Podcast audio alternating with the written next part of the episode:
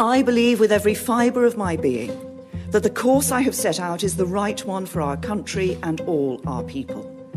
What has been achieved today is not Brexit. I don't believe this government has negotiated fairly or effectively. Brexit is a lose lose situation. We have always followed the EU mandate. It is utterly unacceptable to anybody who believes in democracy.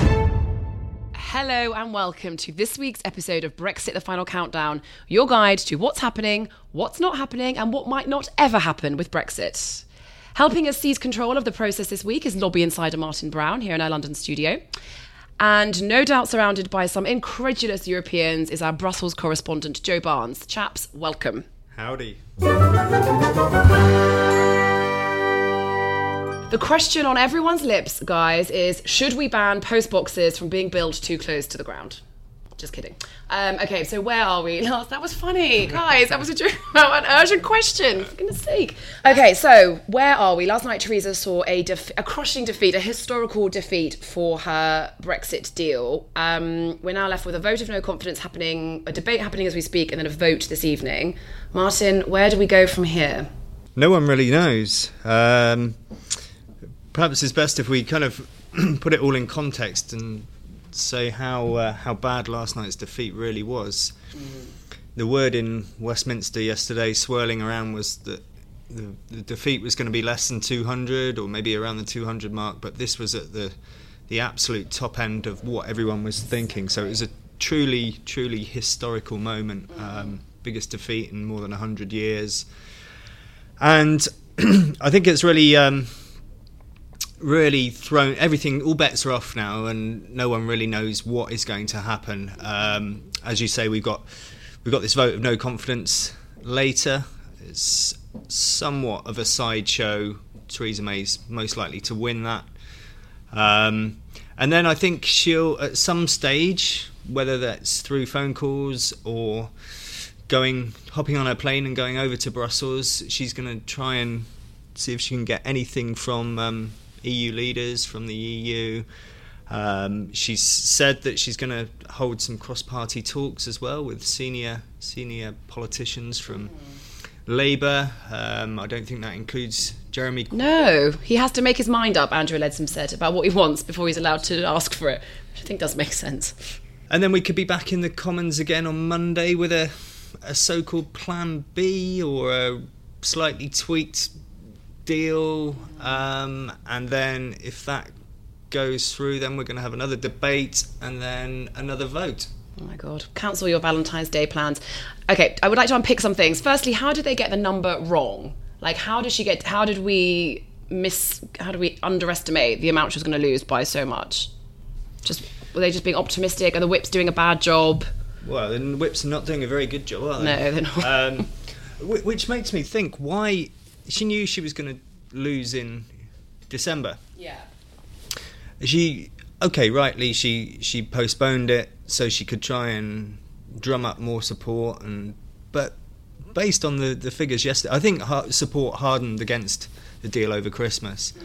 Um, she would have lost beforehand, maybe not by 230, but we've just wasted a month for God's sake. Yeah.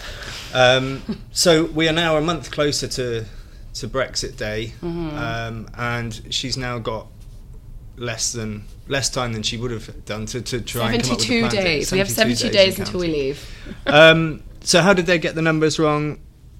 I, I just think I think um, support hardened over Christmas. Um, she didn't really come back with anything else in her phone conversations from Brussels, Joe will know this better than me. Um, what Juncker um, came out with on Monday, I believe, was not enough to persuade any wavering MPs to change their mind. And yeah, they got it badly wrong and they've been absolutely hammered. Now look at this. What do you think she could come back with that would start chipping away at this overwhelming vote against? Like, what can she come back with from Brussels that's going to like pacify some of these rebellious MPs?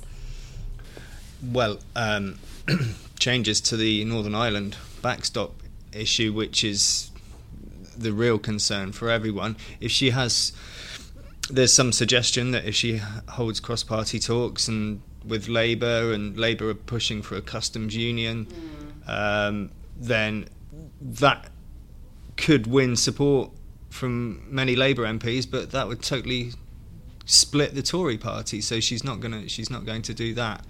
Um, now, last night's vote, it, some depending on who you talk to, Boris Johnson says that the the scale of the defeat gives her a mandate to go back to Brussels now and say, look, nothing's going to get through the Commons unless you give us some serious concessions. Yeah.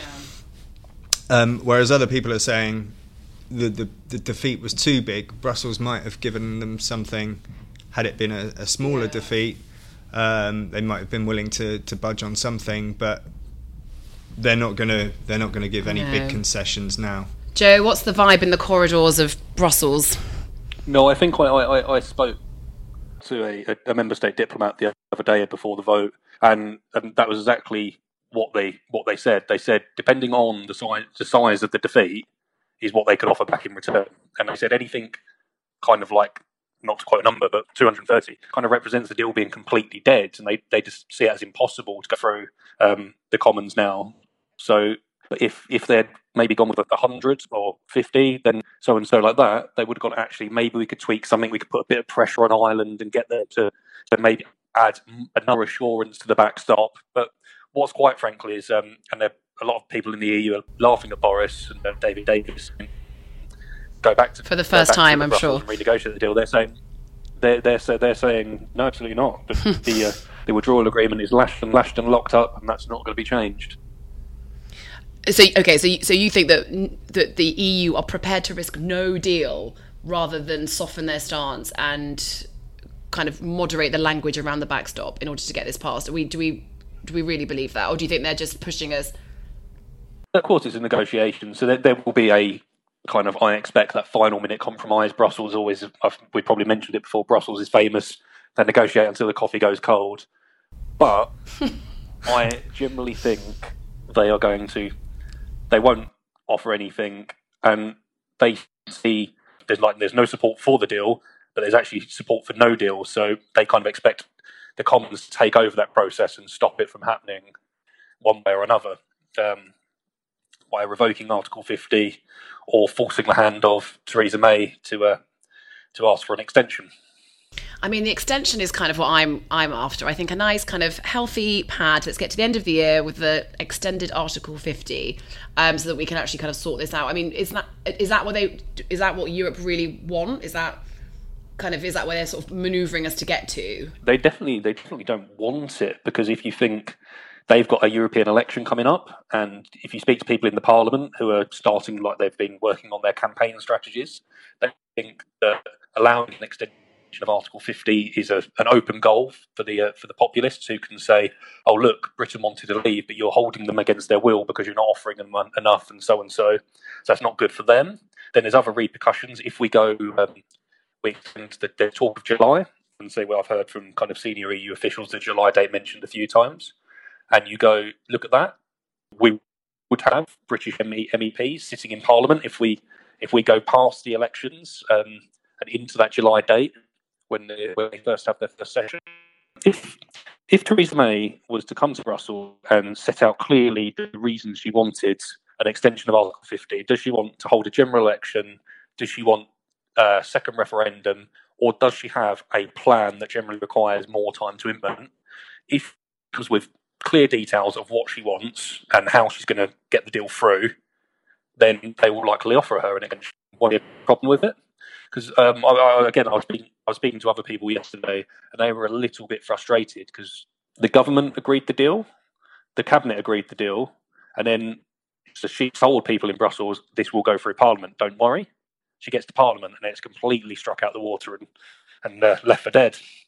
That's how I feel listening to this bad line. okay, so let's talk about second referendum. Because, as of my notes, 70% of Labour Party members want one, 71 Labour MPs and 13 MEPs are backing a people's vote. Could it happen? Will they be writing on the streets? Who would win? Is that not a really good way of just passing the mandate and the decision making back to the people? Martin, because you're in the studio, it might be easier. well, yeah, it's. I mean, it's it's in Labour Party policy from their conference for a people's vote. Um, Wasn't it anything's on the t- anything's on the table? Anything's on the right. table. Corbyn hasn't has Corbyn said he backs the second No, no, no. He's he's remained coy about it. Um, there is, I mean, yeah, there is strong support within the Labour Party for a second referendum. Um, whether or not it's a good idea, I'm not so sure because the the public the public have had their chance to vote on it. Um, another vote would just create even more chaos. Um, you know, we're in an incredibly chaotic situation as it is with demonstrations and rallies outside Parliament and threats That's to all MPs. got really nasty, hasn't it? That's like It's really got really nasty, nasty threats to MPs and and you know, broadcasters, really, lady broadcasters. and really sinister Yeah, stuff as well. stuff. Um, a second render- referendum could blow that up even further. Mm. Um, but we are inching towards it. Yeah. We are inching towards it. The, the more you go on without a deal getting through, you get closer to a no deal, Mm. which no one really wants. Um, certainly, not many parliamentarians want a no deal. No. So I would say a ref- second referendum is more likely than a no deal, um, but there's got a, a lot of water g- has got to go under the bridge before we get to that. You've you've got to put through new legislation. You've got to extend Article 50. So So we need the majority in the Commons to get to, for a second referendum before right. yeah, and I and there isn't going to be that. No, no, no. Um, there's going to be, as we were talking about earlier, there's going to be Theresa May will come back with a tweaked deal or a new deal or a plan B or whatever you want to call it in a few days' time once she survives today's vote of no confidence, Yeah. of which I think there could be more. Labour are saying that they'll repeatedly put in more votes of no confidence against the government. They're, they're But the one right, thing, you know, they're within their rights to do that. But sorry, the one thing that the Tories are afraid of more than May's deal is a election. So they will always back. That we're always going to back May now, aren't we? Yes. Because the one thing that they're more afraid of than her is a Corbyn government or in a general election. Is that right? Yeah. Strangely, Theresa May is in. With every vote that she wins or loses, she seems to be getting a bit stronger. She can't be challenged by her own party now for Yeah. 12 months, so she's strong in that respect. Um, she's likely to win a vote of no confidence today. All the Tory MPs, the ERG, Brexiteers, the DUP are all saying that they're going to back her. So, as it stands, she's always going to win a vote of no confidence against the government. So, weirdly, even though she's just suffered the biggest defeat in history, Yeah, she's oddly she- buoyed. she's she's um, yeah, she's emboldened by by that and stronger because of it. Um, I forget where we were going. Second referendum. Um, I think what's going to happen is we're going to keep coming back with a, uh, a new deal or plan or whatever you want to call it, and then it will go through Parliament and they'll vote on that and they'll try and get it through that way. Um, but there will come a point further down the line, and we were only talking about 72 days, so it's not that far down the line, that then you could be faced with the choice of a second referendum or no deal. And I think the more favourable option would be for a, a, A second, referendum. With a, with a with a second referendum though, if what if it was 52, 48 to remain this time, you would then have to have a third, then potentially a Decider. Yeah. And it, yeah, like you, you, you can't. It would. It, you basically would have to secure a huge majority, a 60-40, a kind of a 65-35, for it to actually have proper weight and give someone a mandate to do something. Whilst you just have the same problem just going over and over and over again. Let's face it, when we're all doing this podcast in 50 years' time, we're still going to be talking about Brexit. Is the, the Every political landscape has has been been the same. shaped now for the next 50 years. It- Whether or not there's a second referendum, and we, if we leave, you know, with a deal, no deal, whatever, on March 29th, th- there's going to be a campaign for another referendum, which will, you know, in the next five years, ten years, whatever. So there's always whether you have another referendum, like Joe says, you know, if it's a if it's one all, the score's one all, then you're going to have to have a, a, a decider. Um, if you have no referendum, there's going to be a campaign for another referendum after however many years anyway. Yeah. So it's not going to go away. God, no more referendums, please, God. Can we talk about Labour a bit? Because they're really, I think they're, they're making a bit of a mess of this, aren't they? Like, what is like the, the, these constant votes of no confidence are like you you said earlier, just side shows and distractions from the main event, which is of kind of significant, you know, the biggest political decision anyone's going to make in our lifetimes. Um, how if it, why I don't why the reluctance to commit to a policy? How would you like? Why do you think Corbyn's doing such a bad job? Is he doing a bad job? Am I just yeah? Well, one of the one of the problems. I mean, it's not all Labour's fault, but one of the problems is, is that the opposition isn't particularly effective at the moment, or more importantly, the leader, their yeah. leader, is not particularly effective at the moment. Um, whether it's state um, pressing his case for a second referendum or um, a general election, there's no no real clarity to to what the opposition offers. I mean, they, they want a general election, but yeah, but is unlikely to happen in the current situation yeah. at the moment. And polls suggest that they wouldn't win an election. yeah, I, yeah. There's a the poll last week, YouGov poll. I think there's Labour are six six points behind the Tory Party at the moment, yeah. which they should be six points clear or more. He, the, I mean, come on. I mean, it, it, a straight um, fight between Theresa May and um, Jeremy Corbyn. She wins hands down. She's quite liked in the wider public. She's the way the way she's stoically battled on throughout yeah. the whole Brexit mess has resonated with the public, and um, I don't think I don't think um, Labour would be very successful in a general election. No. Well, I, I, I, wouldn't wouldn't want to make a prediction before it happens, but he, he's he's not even going to get close tonight with a no confidence vote, is he? So you look at doing doing the maths. There's 650 MPs. You've got seven Sinn Féin who don't take the seat and vote. You've got four tellers, four speakers and his deputy, like speaker and his deputy, and then one sick Labour MP who's not sitting at the moment. So that kind of leaves you with 634 voting MPs tonight. Mm. And with the DUP, even if they don't really hate the Brexit deal, there's one thing they hate more, and that's kind of Labour's or Jeremy Corbyn's connection with Sinn Féin. So he's never going to convince them, and that's the nine so there's a six, there's probably a 16, 17 MP swing where that Jeremy Corbyn somehow got to make up, and the DUP ten of them. Yeah. So he's just, he's got no chance of ever. So he requires Conservative MPs to say, okay, hang on, we're going to vote against our own party and trigger a general election. That's really not going to happen, is it? No. And the last thing the Tories want is a general election, so they're all going to every, to a yeah. to a to an MP. They're all going to back um, Theresa May. Do you think Europe would have been more receptive to a negotiation from Corbyn? Do you think the do you think the the Labour position that we can identify, even though it is quite woolly, was is that more appealing to the to Brussels? I think the talk of having a permanent customs union and elements of single market alignment are definitely kind of things that Brussels would have like kind of gone for. So Michel Barnier, the, the chief negotiator this morning, um, in the Parliament during a Brexit debate says if Britain was to change its red lines to reflect potentially a closer partnership with Brussels after Brexit, then the EU would happily move to accommodate that.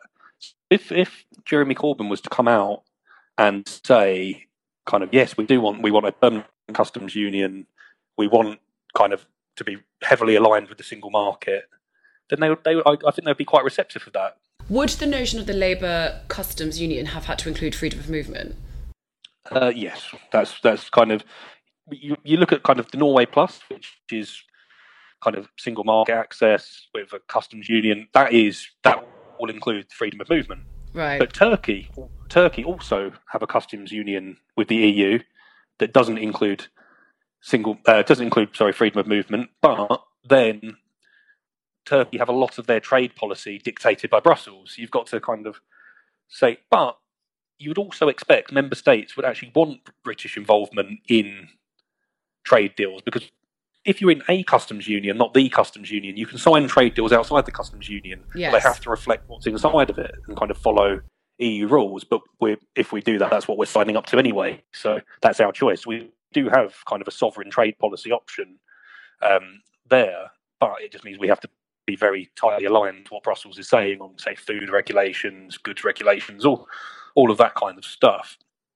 I would love the idea that we were on the same model as Turkey after that Dominic Cummings show, where the whole campaign was based around Turkey, and that would be there'd be some beautiful irony in that. Did you watch Brexit Uncivil War? I did, yes, yeah. Did you think it was brilliant? I did. Why I didn't really you have a enjoyed it. character? I don't understand why you went in it. There should have been a character based on you. I was in another country. Oh, you were, I was, actually, that's I, true. I was in Southeast Asia for the, for the whole entire referendum um, process. What so, did uh, you think of that film? Did you think it was? Who do you think came out best, worst? Dominic Cummings came out as a bit of a, a hero, didn't he? Yeah, he kind of did. Um, genius. I kind of, in a strange way, I felt a bit sorry for Craig Oliver as well. Yeah, and his um, kids eating that sad fish finger dinner. Yeah. I thought that was sad. Um, Bernard Jenkin didn't didn't come out particularly uh, well. no, and the, whoever played Arron Banks, the least flattering portrayal of Arron Banks, if that's even possible. Oh my goodness. Yeah, they, whoever uh, uh, they they got that pretty spot on. Bernard Jenkins had to refute kind of the claim that he had a cross trainer in his Commons office and was furiously on it every time he was making a Brexit related phone call. Oh, like Victoria Beckham. She has a cross trainer in her office, I think, but I don't think she's nego- she, maybe she should negotiate Brexit. Um, I thought that was a really good film. I thought it was a very. I thought it was sad though how it, like even the Leave campaign didn't really have. It was just like an empty victory for them, wasn't it? Because they didn't really think they were going to win. Tell me about this phone call between Theresa May and Angela Merkel that you don't think happened, but that I've got on my notes very much did happen, Joe.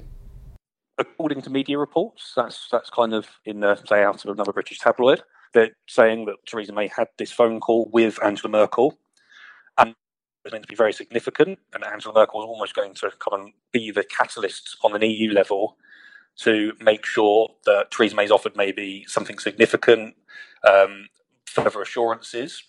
But then once that kind of broke, um, like uh, some of the spokesmen for uh, Angela Merkel were kind of worked very hard to contact people and kind of say no, that didn't happen. That's not what we meant. Ahead of the vote. But then there was some interesting um, kind of language used by uh, Heiko Maas, who is the German foreign minister, and he said, "Yes, look, the agreement as it is will stand, but there's not to say it will won't be changed." I think that's what they were alluding to was the political declaration. Um, and as we've hinted earlier, that's one thing that can be changed. It, it sets out our future relationship with kind of Brussels, with trade and security, but it isn't. It's non-binding. It is, is an aspirational wish list. So I think that is what they were kind of alluding to on the German side. That yes, the political declaration is potentially the route that we will take to help break this impasse.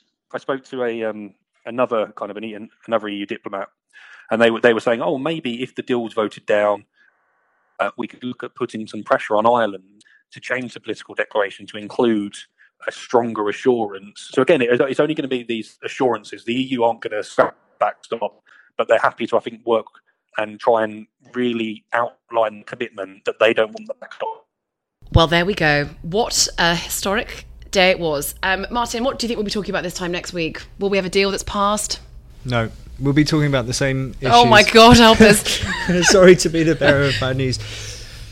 Yeah, we're gonna. It's it's just gonna be a grind between now and March the 29th. It's um, we're gonna. I think we're gonna have perhaps another vote of no confidence at some stage between now and then, and we're gonna definitely have another vote on um, a new a new deal, a new plan B, a tweak deal, however you, you call it. And I think that's at the moment um, that's what's going to happen. They're, they're just going to keep chipping away until they somehow get it over the line through Parliament. What happened? What we need to happen is Parliament needs to come together. Uh, the government needs to talk to opposition parties, and there needs to be some kind of consensus. And also, we were just touching on Europe there. Um, whether we're going to get help from the Germans, whether we're going to get help from Brussels, Europe needs to come together as well, and we need to to reach out to Europe. And there's got to be some kind of way we can get an agreement between um, all sides, yeah. all sides on this. N- Europe doesn't want a no deal. We don't want a no deal. Um, so that might focus minds. The countdown continues. Thank you very much. Thank you. Cheers. Thank you for listening to Brexit the Final Countdown. If you like what you heard, make sure you click subscribe, and if you really enjoyed it, you could always leave us a review.